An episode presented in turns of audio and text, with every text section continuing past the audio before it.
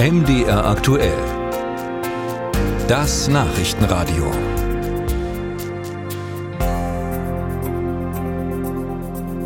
Die Friedrich-Schiller-Universität in Jena ist die größte Hochschule in Thüringen. Allerdings ziehen über ihr dunkle Wolken auf, denn im Haushalt droht ein Minus und deshalb will die Uni jetzt sparen und Stellen streichen, berichtet unser Landeskorrespondent Jan Breuer.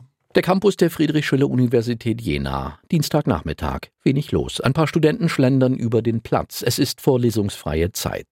Doch das Bild ist trügerisch. Der friedliche Campus täuscht. Hinter den Kulissen ist die Aufregung groß in diesen Tagen. Vor allem unter den Studierenden. Es gab sehr großen Unmut auf jeden Fall. Wir werden vor faktischen Maßnahmen gestellt, ohne dass es in Rücksprache mit der größten Statusgruppe passiert. Sagen Levke Jansen und Marcel Paul vom Studierendenrat. Was sie empört: Die Hochschule hat Sparmaßnahmen angekündigt, ohne vorher Rücksprache zu halten oder den Studenten Informationen zukommen zu lassen. Das sorgt vor allem, dass viele Studis Angst haben um ihre Anstellung an der Uni, dass sie Angst haben, dass die Lehre vielleicht auch eingespart werden muss und dass die Qualität eben des Studiums abnimmt. Die Friedrich-Schiller-Universität Jena, größte Hochschule Thüringens, Volluniversität mit knapp 18.000 Studenten und rund 9.000 Mitarbeitern. Jahresetat etwa 460 Millionen Euro. 200 Millionen kommen vom Land, der Rest vom Bund und aus Drittmitteln. Nun aber ist in den Büchern ein Defizit aufgetaucht, zwischen 12 und 15 Millionen Euro. Die Gründe dafür vielfältig, sagt der Universitätspräsident Walter Rosenthal.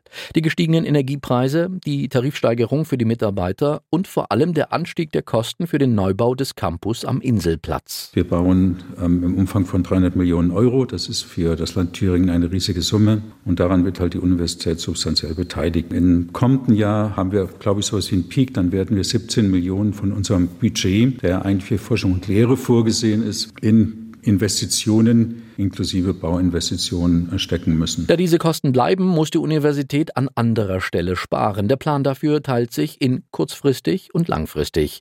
Zur kurzfristigen Seite gehört eine Wiederbesetzungssperre frei werdender Stellen. Gilt bis zu einem Jahr, soll 2 Millionen Euro einsparen. Nicht betroffen sind Personen, die sich in der Qualifikationsphase befinden, zum Beispiel Doktorandinnen, Doktoranden.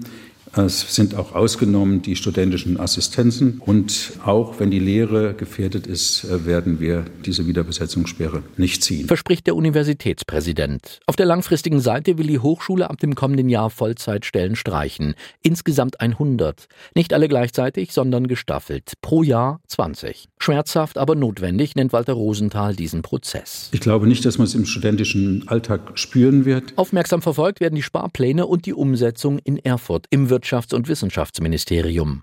Einen Grund der Universität kurzfristig finanziell unter die Arme zu greifen, sieht man nicht. Staatssekretär Carsten Feller verweist auf die mehr als 200 Millionen Euro Landesmittel pro Jahr, verweist auf die Energiehilfen des Landes von 4 Millionen Euro und verweist außerdem darauf, dass die Universität durch eigene Entscheidungen ihren Etat überstrapaziert hat. Ich meine damit, dass tatsächlich seit 2020 113 Stellen zusätzlich aufgebaut wurden. Die kosten natürlich zusätzliches Geld. Nun würde eben eine normale Anpassung stattfinden, so der Staatssekretär im Erfurter Wissenschaftsministerium.